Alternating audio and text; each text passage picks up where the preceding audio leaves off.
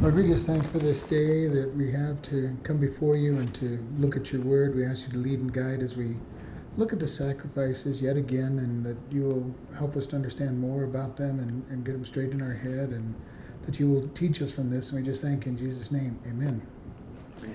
All right, we're going to be in chapter 7 of Leviticus, starting at verse 1. And this continues the rules for the sacrifices, and they're the same sacrifices that we've already talked about.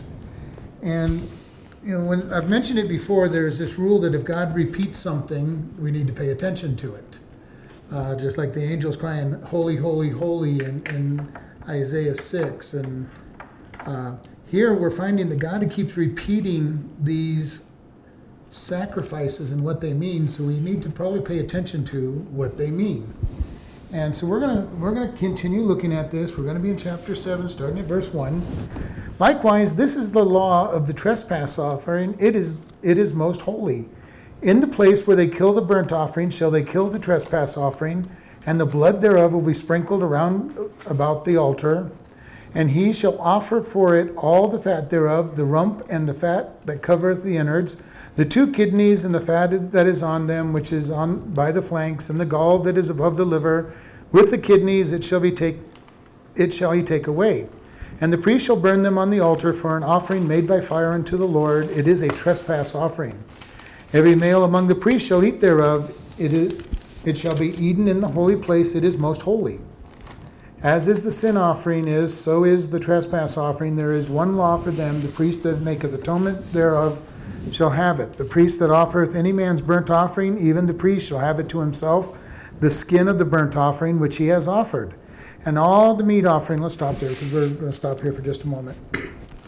Okay, so we're, we're, good, we're continuing on some of the rules for the practice of the offerings. And law or custom way of doing it is where we're at. And we're talking about the trespass offering. And does anybody remember which one the trespass offering is? Trespass offering is for restoration. Okay, it was offered that they, they would take the lamb and it would be offered. It was for the restoration of the individual from their sin, for kind of corporate overall sins. In the place where they kill the burnt offering, shall they kill the trespass offering? And this is by the table in the in the court of the into the court inside the inside the walls of the tabernacle.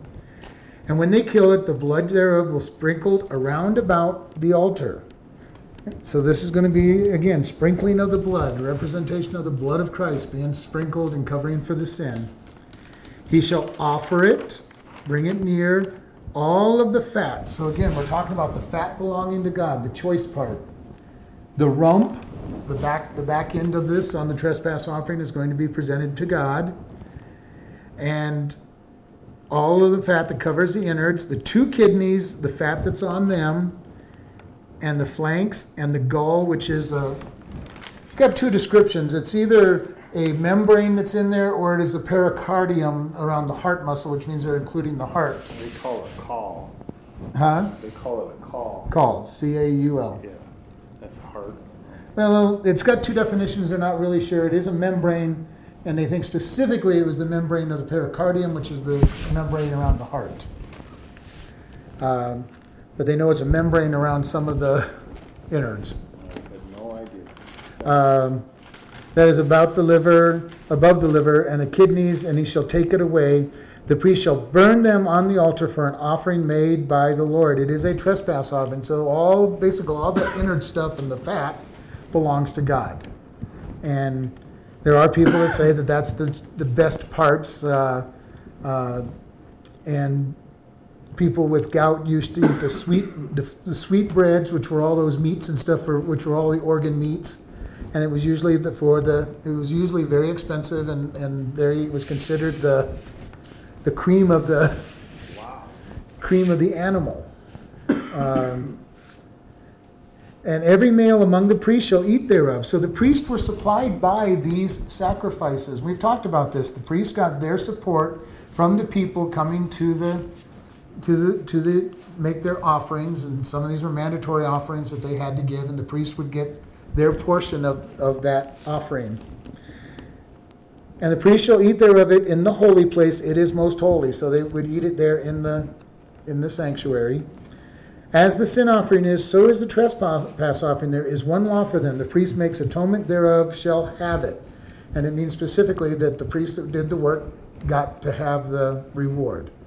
It didn't just go to all the priests in general, so you could have one priest sitting on the sideline all day long saying, Okay, I'll have mine now.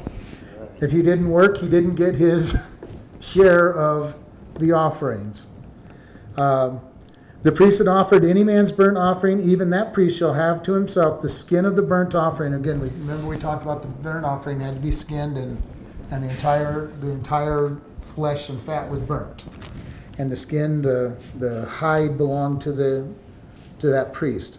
And leather in that day was a very valuable commodity.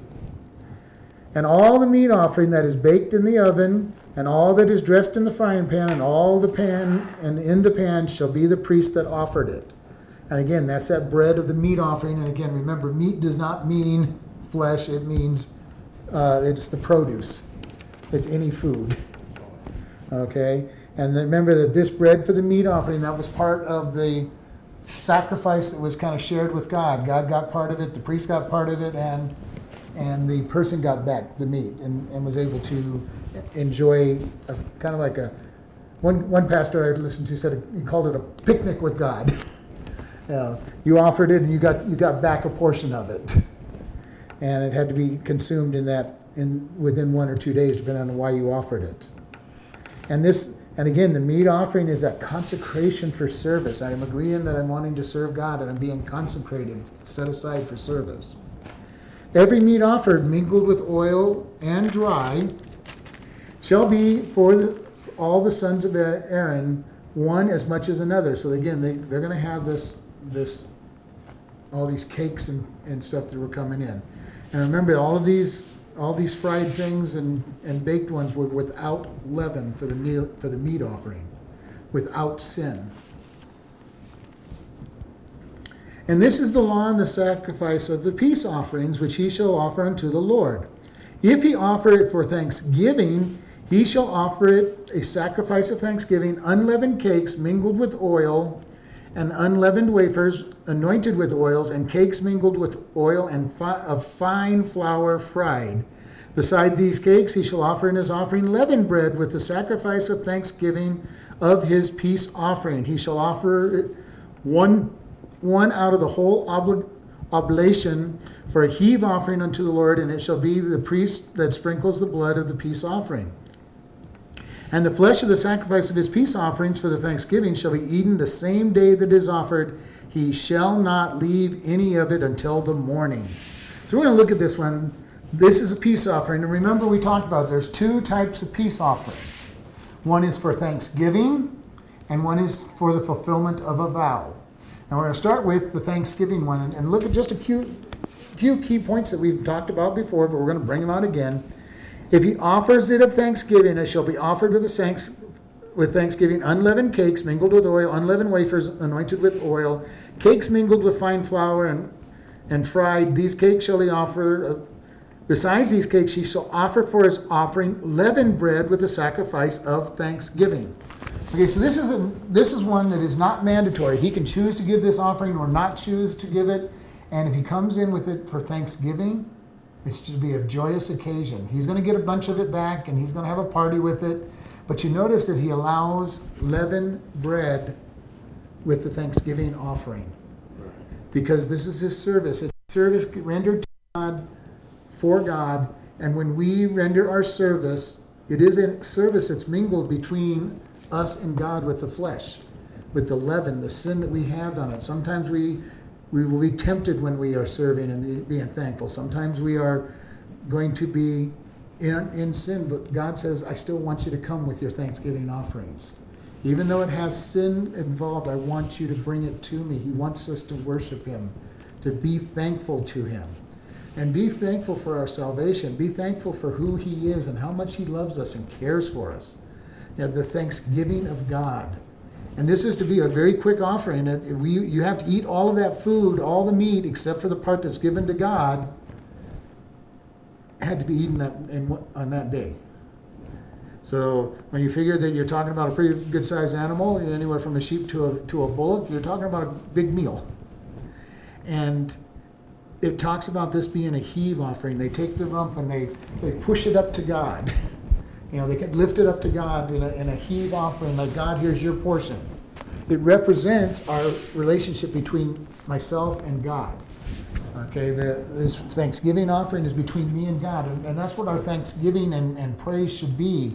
When we are worshiping God, it should be a time that's just me and God worshiping. Doesn't matter what everybody else is doing. This is a time, it's a vertical time for me. It's a time when I'm between me and God. I'm not trying to impress anybody. I'm not trying to make anybody say, hey, look at me, look how spiritual I am, because I'm praising God. It is my time to be with God. And He doesn't want us to stop because we failed. And I've seen this happen often enough where people come in and they go, well, I just, I'm not good enough for God, so I'm not coming.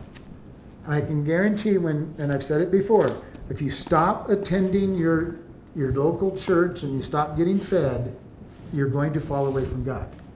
And it happens every time. I, every time I see it, you'll see it when people stop coming to church, they'll drift away from God. And how far into sin they go will be, you know, irrelevant, but they'll they'll stop coming. And we, we hear it all the time. Well, I worship on the mountain, I worship on the lake, you know. The problem is they're probably not. And even if they are for a short period, after a while they won't. Because they need the building up of the rest of the people in the church. They need the, the building up. Iron sharpens iron. We encourage one another. We challenge one another. We need each other to continue. And, and the body of Christ comes together and we be and we're able to heal one another and encourage one another and to build one another up.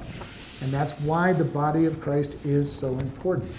And we're told in Hebrews, forsake not the assembling of yourselves together, and so much more as you see the day approaching. And we're seeing more and more people that are saying, Well, I don't need I don't need church. I don't need and they'll usually say, I don't need organized religion or whatever other term they use. And you know what I'll agree with? I don't need organized religion either, but I need to be with the body of Christ worshiping, being taught, being built up, being edified. And without it, we will fall away from God. It's only a matter of time. I've seen it over and over in the years. You, saw, you see people who start missing services, missing services. And I'm, I'm not saying for, you know, if they've got good reasons to miss service. If somebody's going to work, then yes, that, that's one thing. But if they're just missing services because there's better entertainment on TV or what it might, whatever it might be, there's a problem. And it will lead to a falling away. It always will. Satan lies to people and says, well, you can worship God without being around all those other Christians. And, and the problem is, there is a truth. I can worship God without being around other Christians. The only problem is, 90% of the time, you won't. And given enough time, I'll say 100% of the time, you won't if you stay away. You might start out that way, but you're not going to stay that way.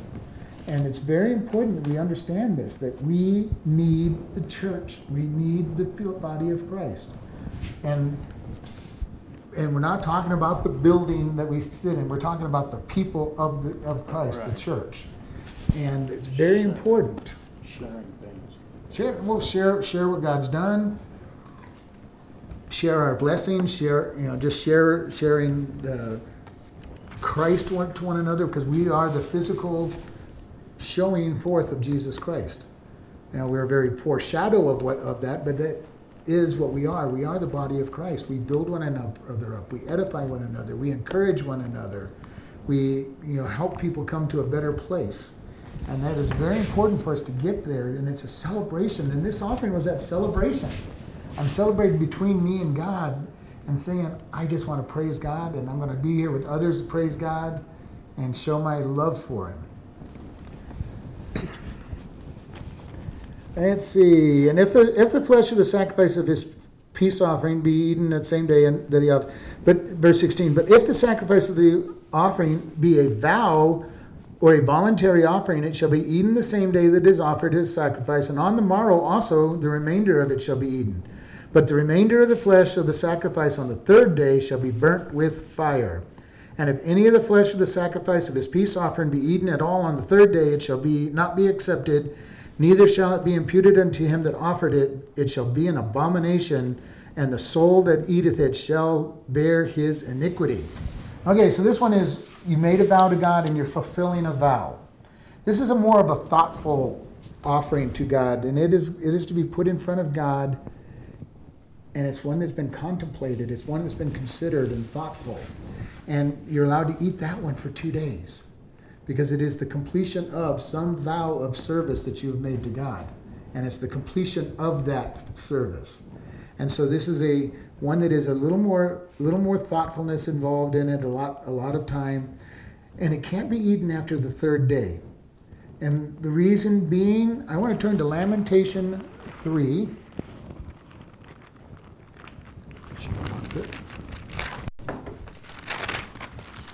After Jeremiah.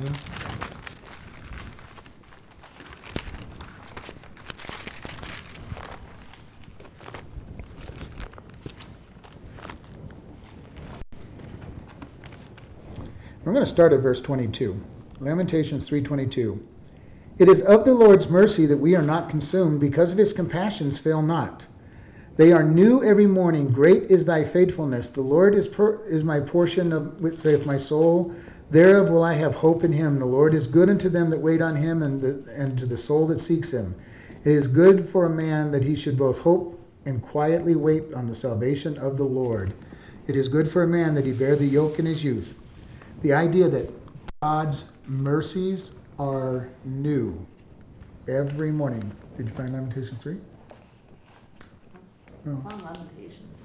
okay. Two instead. Oh. So his mercies are new. God keeps feeding us new every day. And this is one of the reasons that we have to be in his word all the time. In in in the word learning from him every day, learning from other from teachers each day because God has new food for us all the time. And the amazing thing that I find the more I study God's word, the more I find that it's always new. Even if you study the same thing over and over and over again, there's something new in it. It's powerful, it's, it's strong. God says, I'm going to feed you new food. You have to have new food. He takes us into green pastures where we're able to consume new grass every day. He does not throw old food at us and say, Here, just gnaw on this for a while. He says, I'm going to give you something new. I'm going to give you something fresh. I want you to grow on that fresh food. And, and I can tell you, it's amazing. You study, you study and study and study. And I've told you many times how often I, I get to a place where, God, when did you add that verse? I've never seen that verse before, even though I've read the book over and over many times. There's always those places where it's like something brand new is stuck, stuck in there. And God says, Here's your brand new thing for today. Here's your brand new knowledge. And you study and you come to new revelations, new words from God that this this written bur- this written book, a logos, a written book becomes a spoken word, a rhema, a, a real live living word. So it is a book that stays alive. Stays alive. And people don't understand that until they get the Spirit teaching them from the book, they really don't understand how this book is a living book with things that are good for us here in the 21st century. There is stuff in the Bible that is brand new, living, just as relevant today as it was two, 3,000 years ago, 4,000 years ago when it was written. It is an amazing book to read because it is alive. It is, something that gives us fresh food relevant food to our life.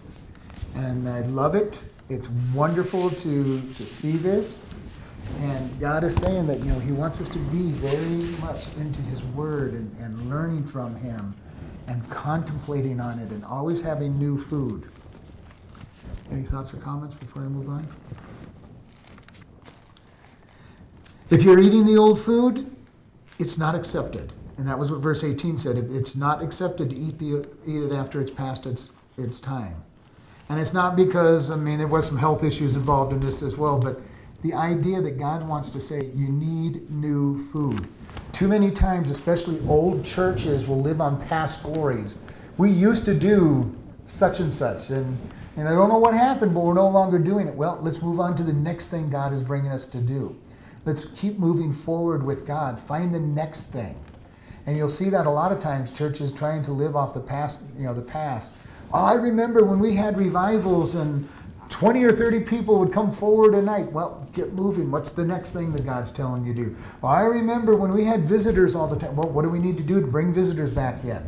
How do we get that growth back? You know, quit living in the past. And this is true not just of our spiritual life, but of our physical life. We got we got to be where we don't live in the past.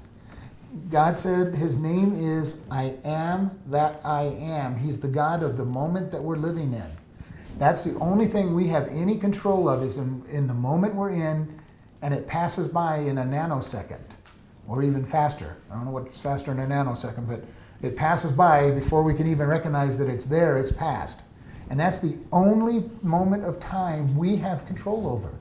And God says, I am the God of the I am. He said, I am the God of your fathers, Abraham, Isaac, and Jacob. Okay? And he didn't treat them as dead because they're in his presence. He is the God of today. He's the God of what's going on at the moment. He's not the God of the future. Well, okay, sometime in the near future, I'll be there with God. And no, we do have a promise for the future. We have heaven to look forward to. We have eternity being in his presence. But we also have him right this moment. I love to challenge people and ask them, when does, he, when does eternal life start? Inevitably, they'll say, in heaven. But no, eternal life starts the moment we accept Jesus Christ as our Lord and Savior, and He gives us life that lasts forever. And as we as we read in First Corinthians on, on Sunday, when we die and we are absent from this body, we are present with the Lord.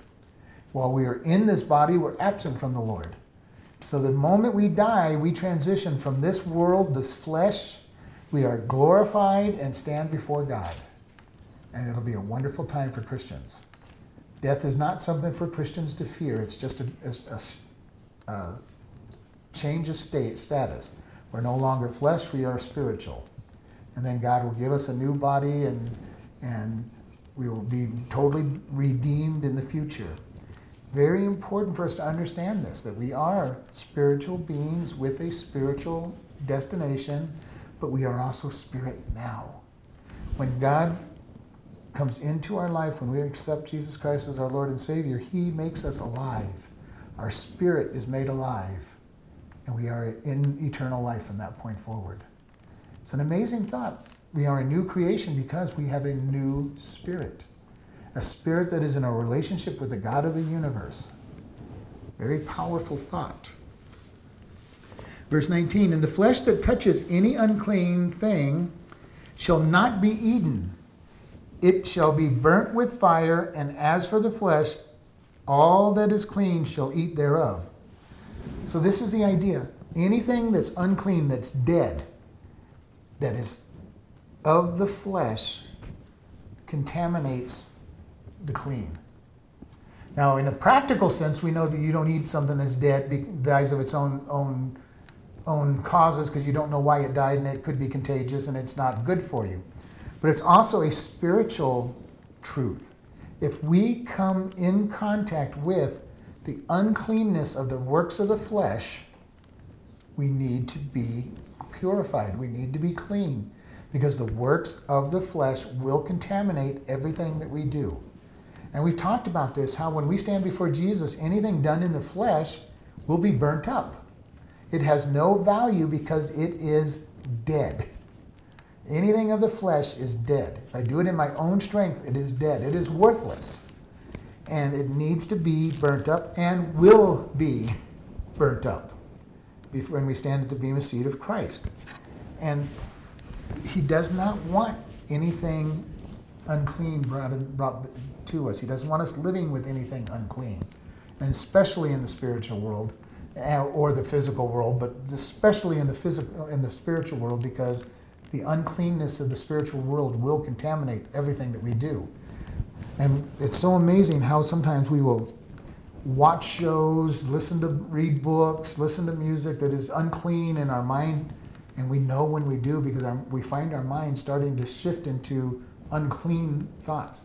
And I'm not even talking about vulgar thoughts or anything, but I'm talking about just that are unclean. They violate what God wants us to think, act, do, be.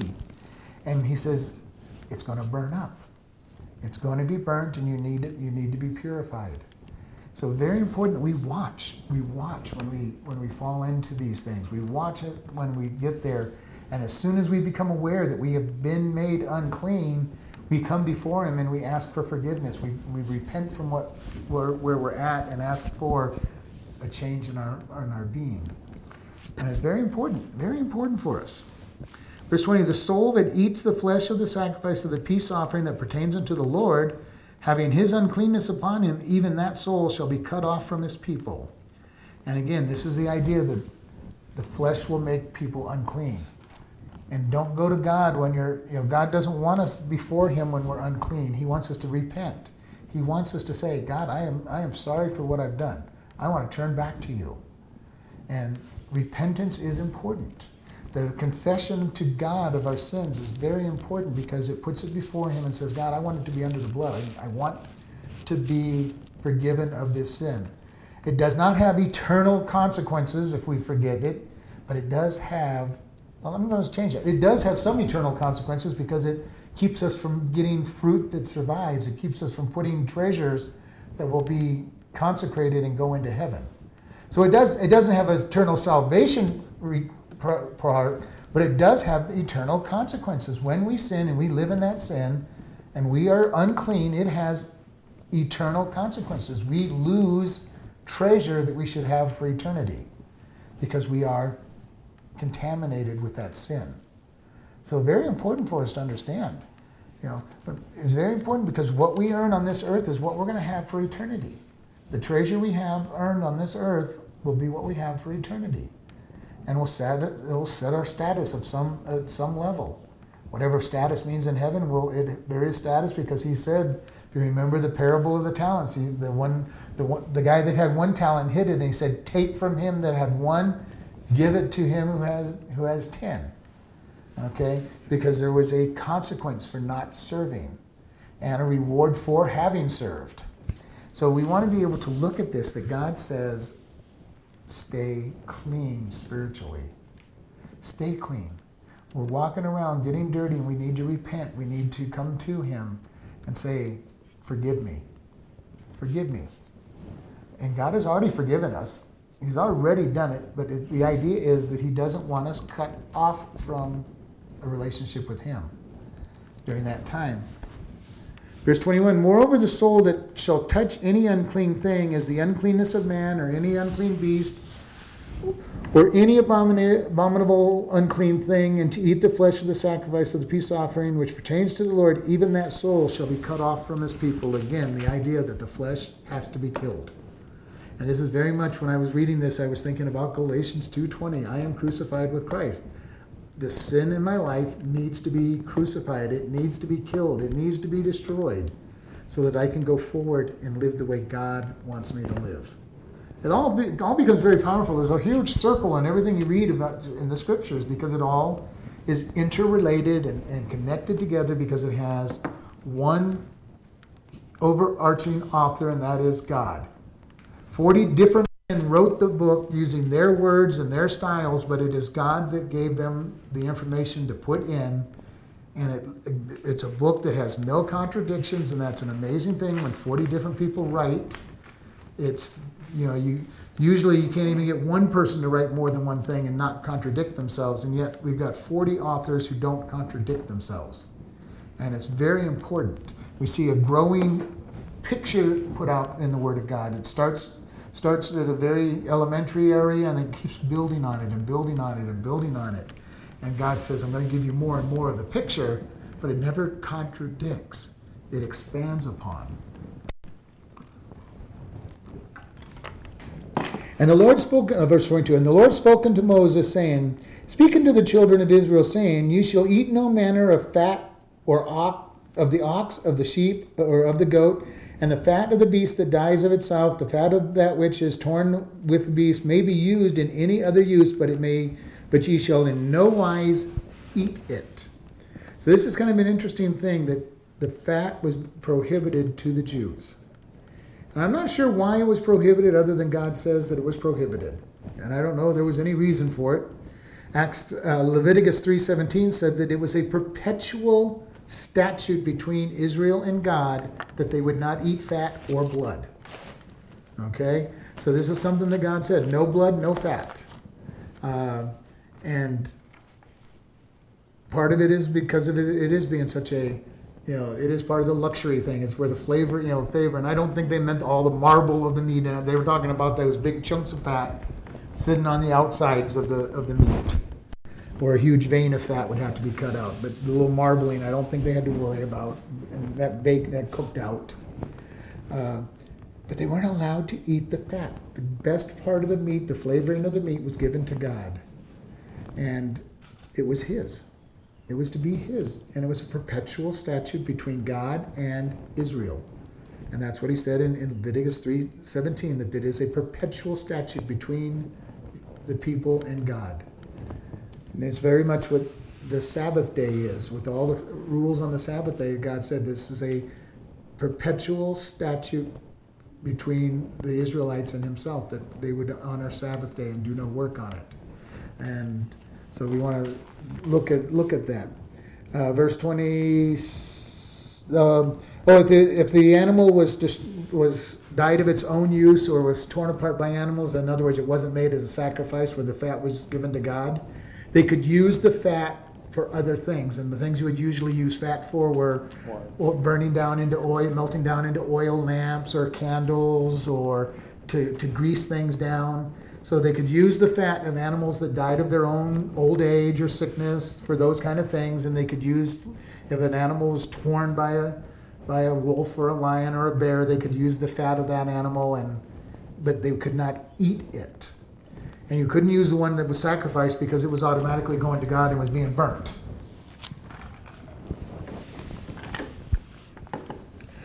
Verse 20, 26 Moreover, you shall eat no manner of blood, whether it be of fowl or beast or in any of your dwellings. Whatsoever soul it be that eateth any manner of blood, even that soul shall be cut off from his people. So again, God is stringent with the blood. And part of that comes in where he says the, the blood is the, the life of the, the body is in the blood. And what that means, we don't fully know, but we do know that without blood, people die. Uh, and how that actually works, we don't fully understand it. Blood instantly oxidizes in the in the lungs, and when it gets to the cells, it instantly unoxidizes. The iron in your blood literally becomes rust and unrusted thousands of times a day as it goes through the body, and it does this rusting faster than anything we know of. Uh, so there's some catalyst that makes it do that the the blood feeds the feeds the body its nutrients. It does everything. Without blood, there is no life. And God had told us that way back in Genesis that the life of the blood, uh, the life of the, uh, the flesh is in the blood. And it's a very amazing thing that God has done this. It's, it's something that He has done for us. The, the blood Genesis 9 4 tells when they got off the ark, they said the, the blood is the life of the flesh. They weren't able to eat it. Uh, Deuteronomy 12 16, that the blood was to be poured out onto the ground. It was not to be, other than what they sprinkled on things to anoint it, was not, the rest of it was poured out. In 1 Samuel 14 34, Saul goes into battle and he tells the people no one was to eat, to eat while they chased the enemy because he wanted a big conquering. And then when he did let the people eat, they fell upon the meat so fast that they didn't let the blood get out of the bodies. And, and Samuel came along and, and said, Stop, you're, oh, you're sinning. And then he brought all the body, you know, had him bring all the animals there, and he cut the throats and, and drained, the, drained the blood out. In uh, Acts 15 20, the one thing that the the disciples said that the only thing that they were going to put on the Jew, the Gentiles was that they abstained from blood. So, you know, the idea of the blood, the blood is precious. It cost blood to be forgiven for sins, which was Jesus' blood. The, the animals were the, the picture of that blood. And it was always to be brought to the priests. The priests were the ones that killed the, the meat that they, they used for their food. especially during this time time frame. Later on, the, the rules were relaxed a little bit when they spread out all across the country. Uh, but during this period of time, they had to go to the tabernacle and have their animals sacrificed and, and killed by the priest. And part of the thing, you know, we think about this what is the priest's job? The job of the priest was to stand between God to bring the people to God. Okay, that was their job. Their job was to bring them and make them acceptable before God.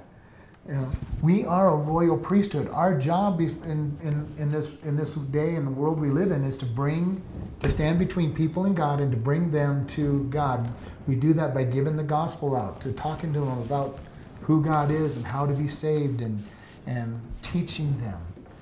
We, Jesus was the, the Lamb, and the Israelite people became the priest to the world. They offered the, the sacrifice of sin for the world without knowing it. They acted as priests. So this is this is one of the things that we look at. This is this is going on that God is saying, no fat to be consumed, no blood to be consumed. It belongs to Him. And He's you know, and He says that this is going to be what you're going to do forever. It's going to be perpetual. And if you eat it, you shall be cut off. That means excommunicated at, at best or killed at worst. Uh, so somebody that ate fat or blood in, in, in Israel was to be, at, at the very least, cut off from the temple tabernacle. You're not allowed to come back. Or if it could have been capital punishment. This word could be either either either meaning on that. So it's a very serious thing for them to, to do these type of things that would make them. And the Lord spoke unto Moses, saying, Speak to the children of Israel. He that offereth a sacrifice of his peace offering unto the Lord shall bring his oblation unto the Lord and the sacrifice of his peace offering. His own hand shall bring the offering of offering of the Lord made by fire. The fat of the, the breast shall he bring, and the breast may be waved for a wave offering before the Lord. And the priest shall burn the fat upon the altar, but the breast shall be Aaron and his sons. The right shoulder shall you give unto the priest for the heave offering of the sacrifice of your peace offerings. And among the sons of Aaron that offer the blood of the peace offering and the fat thereof shall have the right shoulder for his part. For the wave, uh, wave breast and for the heave shoulder I have taken of the children of Israel from the sacrifices of their peace offerings to be given them unto Aaron the priest and to his sons by statute forever for among the children of Israel. Okay, so we go back to this peace offering, this idea of the, the offering between God and I or you know between God and his people the peace offering for celebration the celebration of the salvation the celebration of all these other offerings and this one has that it's a wave offering going side to side and a heave offering going up and down this whole idea of a peace offering i'm at peace with god i'm at peace with people and that's why it went into the number one it had to be voluntary and to prove that it was voluntary the person was the one who did who did the presentation of the shoulder and the and the rump. The priest would burn the burn the fat, and then the priest would get the shoulder, but they were to use it as a heave. Remember that was the up and down between God. But then they were to also wave it side to side, which was that celebration between individual people. Because as they had their celebration with God, they would invite people to help them eat this meat that was going to be wasted if it didn't get eaten. So they'd have a big party out of this. So this was between them and God for the Thanksgiving, and then between individuals, side to side, a horizontal uh, special time and a vertical special time with God. And they were to be able to do this. The reward to Aaron's sons, the priest, they got a reward for service. And you know, we get a reward from service when we when we really want to know something. The best way to ever learn something is to teach. If you really want to learn something, you teach somebody else how to do it. Because you have to think about how to make it simple enough for them to understand.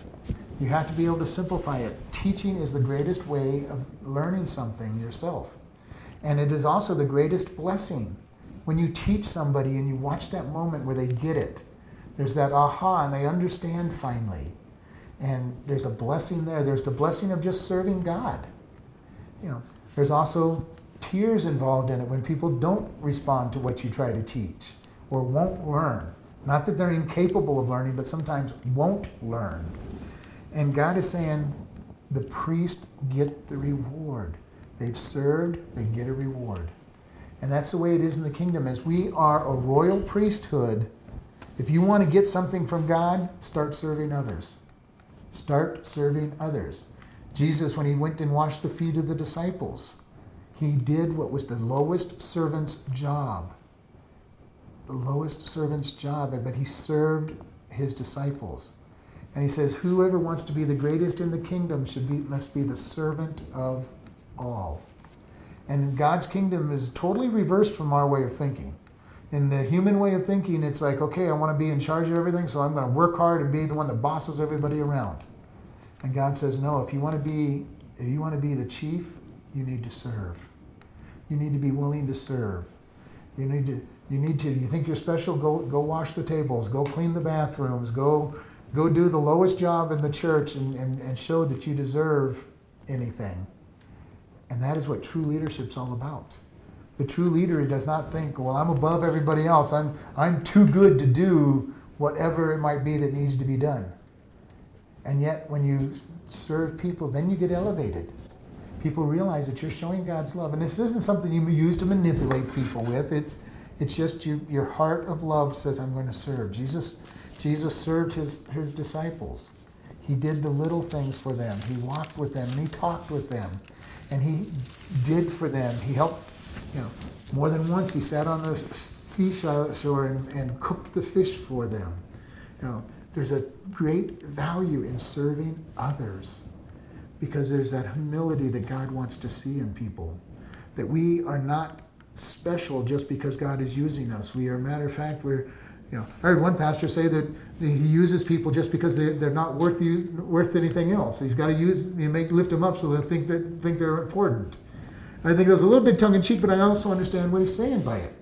Sometimes people need that, you know, that recognition to keep them moving. And getting into the getting into teaching forces you to study God's word and get in, dig into it, so you have something to share with others. Uh, it's very important that we sit there and we know this is what I've got. I'm going to get my reward from God in heaven, but also in this earth. We get rewarded even on this earth. Ultimately, our great reward is in heaven. And that is what we're always working for. When it seems like nothing's going our way, then we say, Thank you, God, I've got a great reward in heaven, and thank you anyway. And I've talked about this. How many times did the disciples say when they suffered, Thank you that I have been found worthy to suffer like Jesus?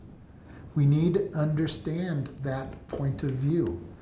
We, if God is letting us suffer, it is because He has deemed us strong enough spiritually to be worthy of suffering like Jesus did. If He didn't think that we would be able to handle the suffering, He wouldn't let it happen. And then we should be worrying about why we're not suffering. And unfortunately, a lot of the American church is in that place where God does not deem them worthy of suffering because of how weak they are. And God is saying, you're going to suffer. You know, the American gospel pretty much is come to Jesus and everything's going to be good. And that's such a lie that we tell people. Jesus said, They hated me, they're going to hate you. Now, we look at what they did to Jesus, they put him on a cross, they scourged him. The disciples were scourged, beaten, killed.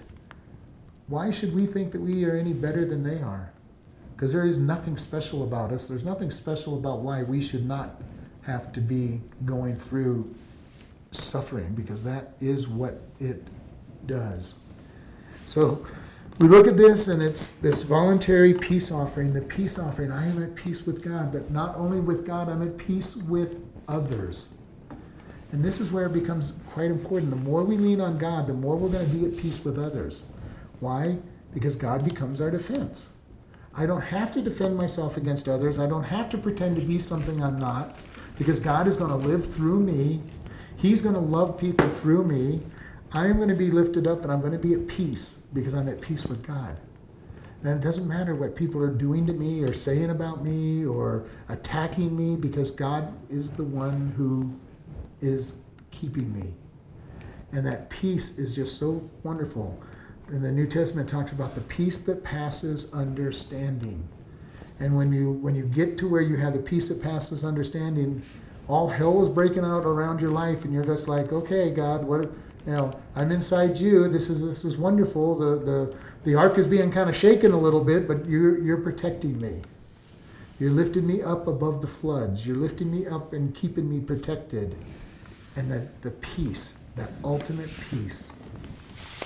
Verse 35 This is the portion of the anointing of Aaron and of the anointing of his sons out of the offerings of the Lord made by fire in the day which he presents them to minister unto the uh, Lord in the priest's office, which the Lord commanded to be given them by the children of Israel in that day, that they be anointed them by the statute forever throughout their generations. This is the custom or the law of the burnt offering, the meat offering, the sin offering, the trespass offering, and of the consecrations and of the sacrifice of the peace offerings, which the Lord commanded Moses in Mount Sinai in the day that he commanded the children of Israel to offer the oblations to the Lord in the wilderness of sin. And just one thing I want to point out is this last statement of the way he ordered the offerings was different from the way he gave them to them at the beginning. In the beginning, he gave a, he gave them to us that they were the burnt offering, which was the offering of dedication, and then they were to go to the meat offering, consecration. And in the beginning, he went to the peace offering, the three voluntary offerings first. Here, he lists it last. And we want to look at this. First, he wants us to be dedicated, be totally burnt up and consumed for him. Then he wants us to have the meat offering, that consecration of service, that celebration that I, you know, that I am going to serve him. Then he starts getting into the trespass offering, and that is the offering of propitiation. Anybody remember what propitiation means? That is the payment that satisfies for a wrong that is done. Okay. Then he goes to the sacrifice of the sin, uh, the trespass offering, which is the one that restores us into fellowship. And then once all four of those offerings are done, he says, then you can have the peace with me. You've, you've dedicated yourself. You've consecrated yourself for service. You've, you've offered the, you've accepted the propitiation offering, the, the payment for the sin. You've been restored. Now you can celebrate with God. And it really, for us as we in practice, that's our order of making it happen. We go through that order, and then we have fulfilled the sacrifices. And we're going to end here, because I don't want to go into chapter 8 yet. Go ahead and close in prayer. Lord, we just thank you for this day. We thank you for the opportunity we have to come before you and, and, and just learn of your word and the sacrifices and just the, the way that you touch us with these sacrifices, Lord. And, and the fact that you've repeated it now three times in just seven chapters is that we need to pay attention and understand it. And we just thank you in Jesus' name. Amen.